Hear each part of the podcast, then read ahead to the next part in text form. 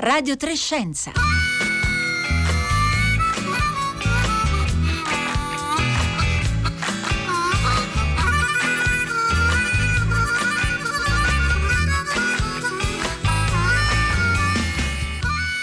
Buongiorno da Paolo Conte, benvenuti a Radio 3 Scienza. Domenica prossima in diverse città italiane alcuni monumenti saranno illuminati per attirare l'attenzione dell'opinione pubblica sulle problematiche sociali e cliniche di chi convive con una malattia rara. Il 28 febbraio infatti si celebra la giornata delle malattie rare, un'iniziativa coordinata in Italia da Uniamo, la federazione che raggruppa una ventina di associazioni che si occupano proprio di persone con malattie rare, dove per rare si intendono patologie che colpiscono 50 individui ogni 100.000 persone. Ma poiché le malattie rare sono più di 7.000, si stima che solo in Italia siano più di 1.200.000 le persone affette da queste patologie. Sul sito di Radio 3 Scienza trovate tutti i riferimenti a questa giornata che ci ha dato lo spunto per addentrarci oggi tra le patologie oncologiche considerate rare, quelle che colpiscono 6 persone ogni 100.000 individui.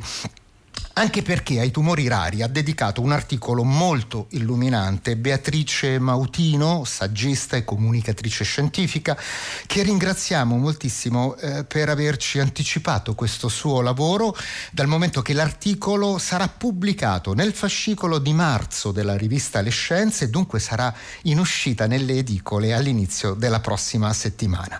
Un articolo che pone l'accento sui diversi problemi che discuteremo nel corso di questa puntata con i nostri ospiti, ma anche con i contributi di chi ci sta ascoltando, contributi da inviare come sempre attraverso SMS e messaggi di WhatsApp al 335 56 34 296.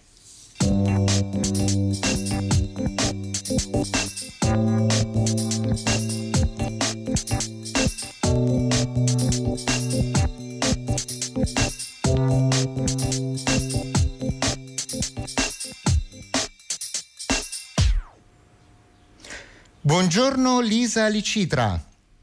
Buongiorno a lei.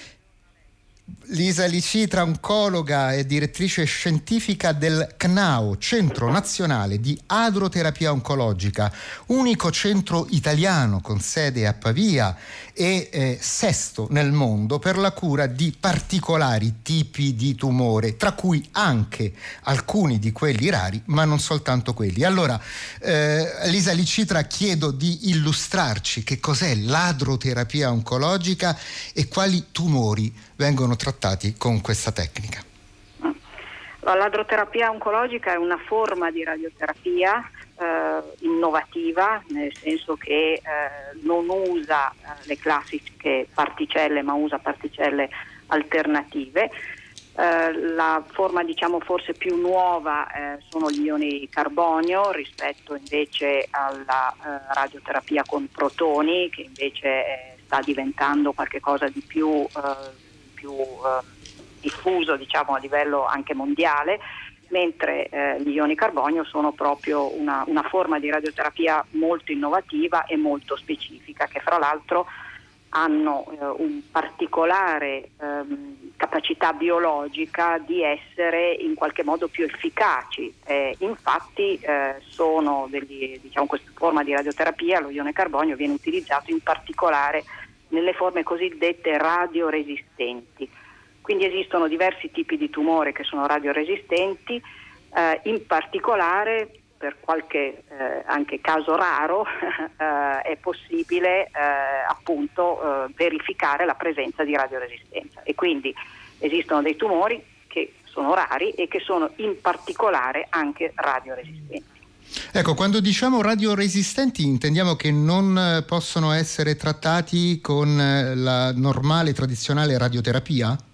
Ma teoricamente potrebbero essere trattati, ma quello che si pensa è che questa forma di radioterapia alternativa possa essere più efficace, quindi possa controllare la malattia in modo più tempo più prolungato o addirittura anche far scomparire proprio il tumore, guarire il tumore. Ecco, lei ci parlava di ioni di carbonio e di protoni, quindi dobbiamo immaginare che il CNAO è fondamentalmente un grosso acceleratore di particelle simile a quello del CERN di Ginevra, dove dei fasci di particelle ionizzanti vengono indirizzate verso determinate aree del corpo, è così? Esattamente, è una grossa macchina di diversi metri di diametro, interrata, è un'esperienza vederla, perché lì si vede veramente il progresso delle scienze, diciamo così, in questo caso della scienza fisica, applicata evidentemente a CNAO sulla patologia oncologica ed applicata evidentemente alla cura dei malati con tumore. Lisa Licitra, lei ci diceva che alcuni dei tumori che appunto vengono trattati al CNAO sono i cosiddetti tumori rari, come dicevo, quelli che colpiscono 6 persone in ogni 100.000 individui. Ecco, ma quanti sono i tumori rari e quante persone, appunto, per esempio in Italia, ricevono una diagnosi di tumore raro? Ma dai calcoli che abbiamo fatto, sommando tutte le forme rare che sono state codificate attraverso un grosso lavoro che è stato fatto in ambito europeo, devo dire con un grosso sforzo da parte dell'Istituto Nazionale dei Tumori di Milano, dove io lavoro anche come oncologo medico, e lì abbiamo il grosso sforzo è stato quello di categorizzare e di verificare questi numeri a livello europeo. In pratica avremmo conteggiato che sommando queste famiglie rare di tumori si potrebbe probabilmente attestare fra il 20 e il 25% di tutte le diagnosi di tumori. Quindi non è poi così, mettendoli tutti insieme chiaramente, non è poi così raro, insomma, se consideriamo i tumori rari globalmente. Naturalmente certo. Ognuna di questi tumori rari hanno storie naturali completamente diverse, necessità di cure evidentemente molto diverse, perché come sappiamo l'oncologia oggi se ha fatto dei passi avanti è proprio riconoscendo la malattia tumore nelle sue diverse sfaccettature, dalla diagnosi istologica e alle diverse possibilità di cura che oggi sono state messe a disposizione. Quindi ogni 4 tumori diagnosticati uno è raro, quindi dunque è una fetta considerevole e dunque i tumori rari rappresentano una sfida importante per l'oncologia e per più di un aspetto. Perché, Lisa Licitra? Ma ci sono diverse motivazioni. La rarità pone dei problemi, prima di tutto di conoscenza. Sappiamo che la scienza avanza e l'innovazione terapeutica avanza attraverso la produzione di conoscenza. Ora, la conoscenza oggi è più difficile evidentemente produrla se gli eventi, cioè se quello che io voglio conoscere, si manifesta raramente evidentemente, quindi la collezione di casi, la collezione di dati relativi evidentemente alla ricerca clinica, agli studi clinici, i risultati di studi clinici, ci sono pochissimi studi, quelli che ci sono evidentemente con pochi pazienti, quindi il dato, le conoscenze sono scarse. Questo in qualche modo necessita una riflessione profonda sul tipo di organizzazione, ad esempio sanitaria, relativamente a come noi possiamo organizzare la medicina intorno alle malattie rare o i tumori rari in questo caso, e quindi per esempio c'è un tema dell'organizzazione sanitaria. Tutti possiamo occuparci certo. Di un tumore raro, probabilmente è meglio centralizzare queste forme in alcune istituzioni, ospedali, dove c'è conoscenza. Poi non è necessario che sia un istituto di ricerca in particolare, ma dove c'è conoscenza. E quindi questo è oggi offerto ad esempio dalle opportunità di lavoro in rete, di networking, che è una delle 10 raccomandazioni che sono state fatte attraverso un grosso lavoro europeo, di una joint action europea che si è proprio occupata di fare un decalogo di quello che noi vorremmo veder realizzato per quanto riguarda le attività mediche e cliniche su un tumore raro. E questo anche per aiutare il lavoro dei medici, immagino anche poter indirizzare nella giusta direzione i pazienti. Allora, a questo proposito io introduco l'altro nostro ospite di oggi, Dario Bressanini. Buongiorno. Buongiorno, buongiorno a voi e agli ascoltatori. Grazie di essere con noi. Dario Bressanini, chimico, insegna all'Università dell'Insubria a Como, ma è conosciuto al grande pubblico per la sua infaticabile attività di comunicatore scientifico su cibo e alimentazione, un'attività che esercita attraverso libri, programmi radiofonici, ma anche attraverso i suoi canali social, 360.000 follower su Instagram, 500.000 su YouTube, ed è stato proprio su YouTube che il 21 dicembre scorso Dario Bressanini ha pubblicato un video intitolato "Ho un tumore", che ha avuto quasi 1 milione di visualizzazioni e migliaia di commenti di incoraggiamento. Trovate ovviamente il link sul nostro sito. Dario Bressanini, in questo video lei racconta di aver scoperto un tumore raro, un melanoma uveale che colpisce l'interno dell'occhio in prossimità del nervo ottico. Allora le volevo chiedere subito due cose: come è arrivato a scoprire questo tumore e soprattutto come è arrivato soprattutto ad avere una diagnosi certa? Allora, il tumore una notte mi sono svegliato per andare in bagno, come capita spesso, e ho notato, ho delle lucine spia, non accendo la luce principale, e ho notato che guardando lateralmente la luce si attenuava moltissimo. Al momento non ci ho dato molto peso, però poi la mattina durante la giornata ho fatto caso e ho notato che nel campo visivo dell'occhio sinistro, in alto verso l'esterno, c'era una zona che era più in ombra, e quindi non mi era mai capitato, e quindi sono andato immediatamente, perché sono un po' allarmato, sono andato immediatamente a fare una visita oculistica qui nel mio paese. Mm-hmm. E fortunatamente l'oculista aveva già avuto un'esperienza con una paziente molti anni prima, che alla fine era risultata affetta dello stesso tipo di patologia, e allora, sospettando che avesse appunto un melanoma uveale, un melanoma alla coroide, mi ha incitato subito, immediatamente, ad andare a fare degli esami specialistici del caso, che sono andato immediatamente a fare nei giorni successivi in ospedale, però ecco, non sono stati definitivi, perché anche in quel caso il primo medico che mi aveva visitato non era molto sicuro, ecco, e quindi ho preferito andare a chiedere altri pareri. Qui è stato un po' un problema, perché prima di tutto, quando questo primo medico mi ha detto che probabilmente poteva essere un melanoma, ma non era molto sicuro, perché non si può fare un'analisi, una biopsia, non si può entrare nel retro dell'occhio e prendere del tessuto, e quindi bisogna basarsi sull'esperienza soprattutto, mi diceva. E allora mia domanda: ma quante persone vedete annualmente in questa struttura con questo tipo di problema? Mi ha detto: ma sì, una decina.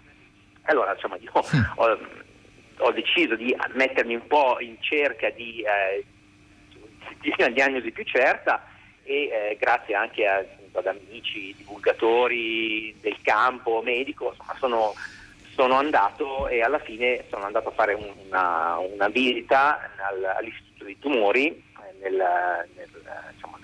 nella sezione di oncologia oculare, e la dottoressa Angi, che mi ha visitato, che poi mi ha detto, appunto, loro vedono centinaia di questi casi all'anno, e mi ha detto che secondo lei era proprio, dopo un'analisi approfondita, ho rifatto tutte le analisi, ne ho fatte ulteriori, mi ha dato questa diagnosi.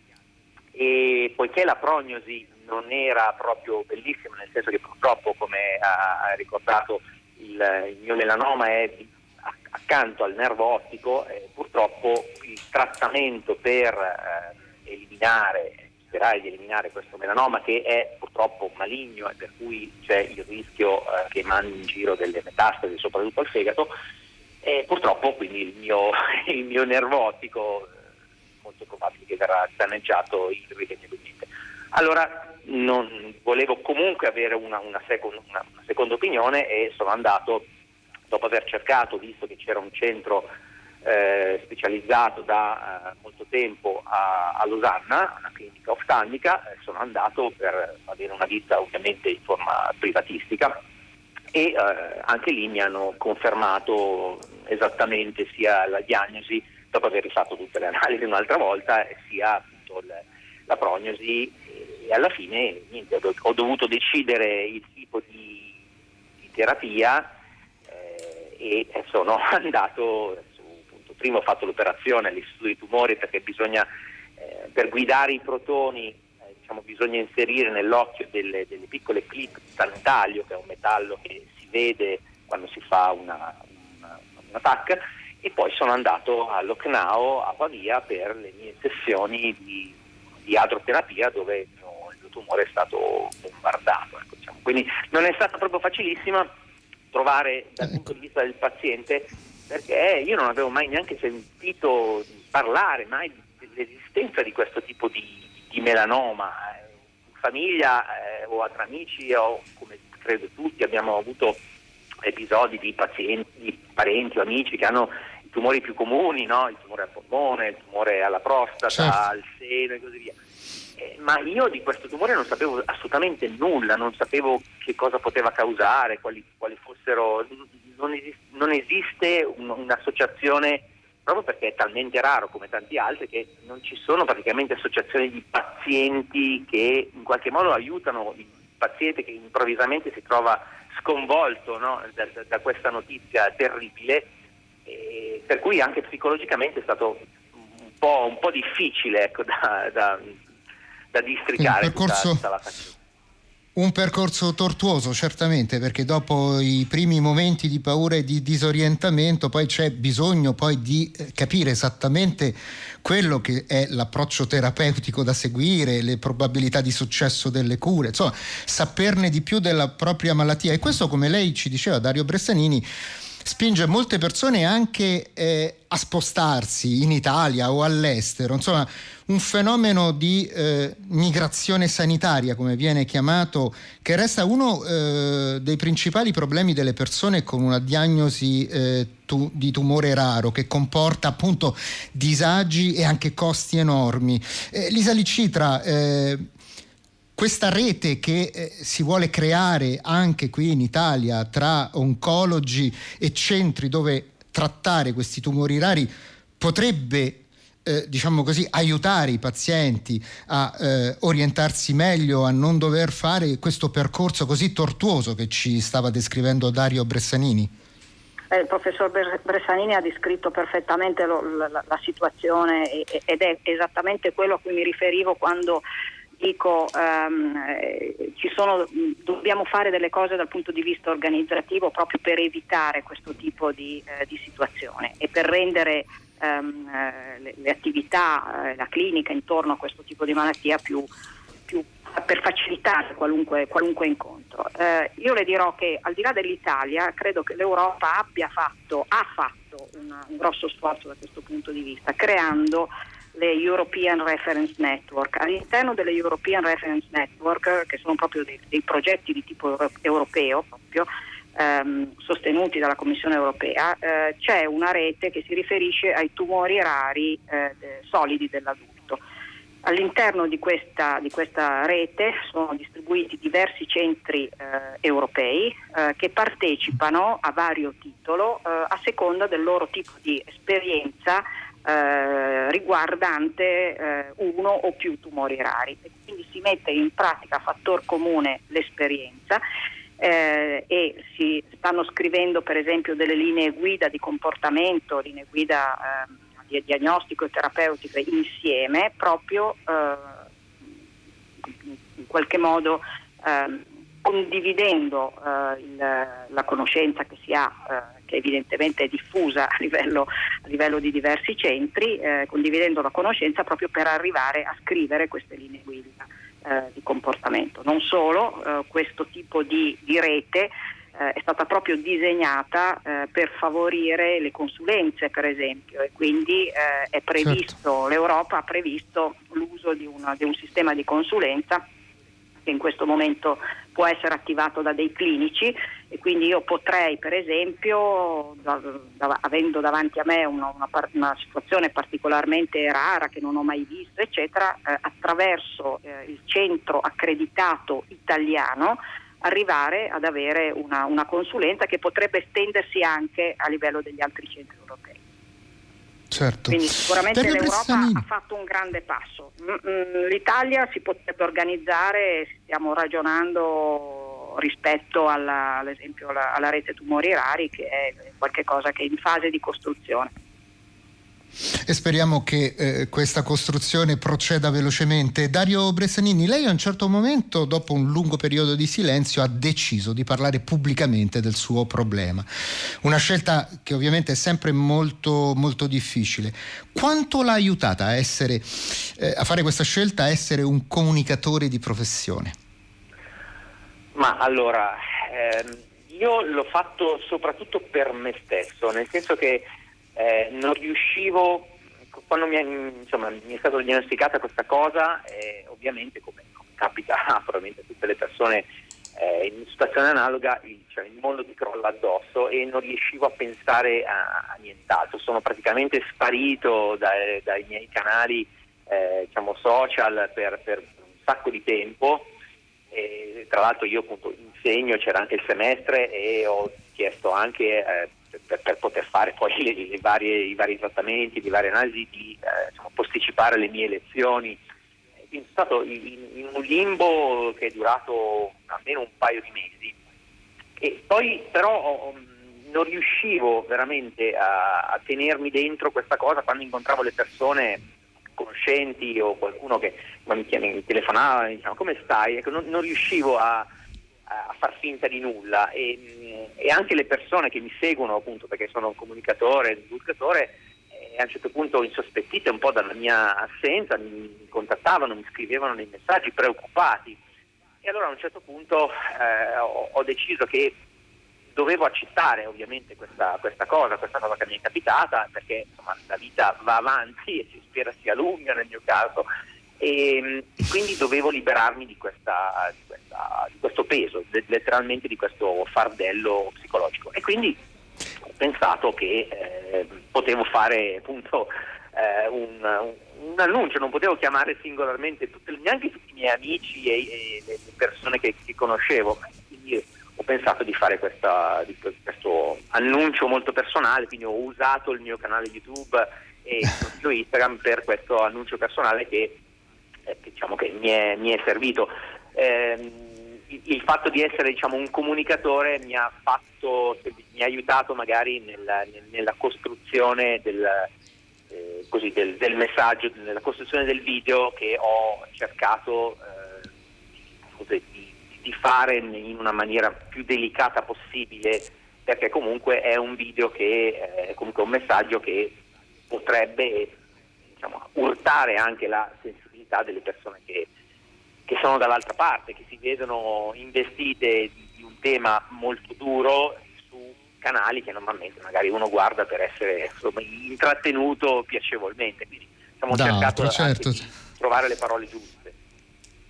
Tra l'altro ci sono condivisioni di storie anche qui al 335 56 34 296, le stiamo pubblicando, ne cito soltanto un paio. Una, Amelia, ci scrive che sua madre è stata operata di adenocarcinoma del rinofaringe, è stata operata anni fa, trattata a Parigi con vari cicli di radioterapia, e dopo nel 2015 per una ripresa della malattia è stata proprio trattata con vari cicli proprio al CNAO di Pavia, e adesso è tornata a vivere a Taranto, dove però appunto dice non c'è un centro di assistenza adeguato per monitorare quelli che sono gli effetti di questi trattamenti sul paziente, soltanto controlli periodici a Pavia. E poi c'è Rosanna che scrive: ho un caro amico che ha avuto 2 o 3 anni fa lo stesso tipo di melanoma all'occhio come Bressanini, e anche lui vive vicino a Como e ora sta bene. Ecco, Dario Bressanini, quanto è importante poter comunque condividere anche attraverso vari canali le storie di queste patologie. È una domanda che faccio a lei, che poi dopo vorrei girare anche a Lisa Licitra, perché per molte patologie, per esempio, non esistono associazioni di pazienti. Esistono dei blog su cui le persone si scambiano informazioni, ora su questo, ora su quel centro, questo o quel dottore, ma senza alcuna mediazione, senza nessuna possibilità di capire quale effettiva correttezza e rappresentatività hanno poi quelle testimonianze, che sono sicuramente una finestra su quella malattia, ma non è detto che sia una finestra a 360 gradi. E quindi quanto ha senso affidarsi a questi blog e ascoltare storie condivise in canali certo non ufficiali? Dario Bressanini. Ma allora, a me è stato utile, io non partecipo a questi blog, gruppi, so che esistono dei gruppi, ma non partecipo. A me è stato molto utile, diciamo, la condivisione a volte con altre persone che hanno la stessa mia patologia. A volte ci siamo anche scambiati il numero di telefono o di mail, ma soprattutto per quel che riguarda le conseguenze nella vita reale, cioè che cosa uno si deve aspettare. Io per esempio non mi aspettavo che una delle conseguenze sarebbe stata quella che, a causa del fatto che il mio occhio sinistro adesso, insomma, sta perdendo funzionalità, ogni tanto mi capitano dei mal di testa fortissimi perché il cervello non riesce a compensare bene, per cui magari sto 2 giorni con un mal di testa fortissimo. Oppure piccoli incidenti, appunto il fatto di avere, perché spesso vado mi metto, diciamo, un tappo oculare e quindi uso un occhio solo, e quindi mi capita di non avere più la visione stereoscopica e di, non so, versare male l'acqua e la verso sulla tovaglia invece che nel bicchiere. Quindi io, diciamo, la condivisione, la comunanza, cioè il sentirsi vicino ad altre persone che hanno lo stesso tipo di problema, mi è stato molto utile. Evito invece di prendere informazioni di tipo medico o sulla terapia o anche semplicemente su consigli generici medici, perché appunto so benissimo che non lo sapevo già da prima, anche prima di essere, diciamo, di essere parte in causa, che normalmente questi gruppi non sono molto affidabili, e per cui c'è una letteratura scientifica che però sinceramente non me la sono sentita di guardare perché sono parte in causa, per cui so che esiste, ho letto qualche cosa appunto sulla mortalità a 5 anni, 10 anni del mio tipo di melanoma, però eccoci. So che non sarei lucido per giudicare, quindi se ho dei problemi adesso mi rivolgo appunto al centro dei tumori, certo, o a qualche amico divulgatore di medicina, perché appunto è facilissimo purtroppo seguire dei consigli sbagliati o magari non aggiornati, per cui sento proprio la necessità che ci sia un centro riconosciuto per dare anche informazioni certificate, diciamo così, validate scientificamente per chi ha questo tipo di tumori rari.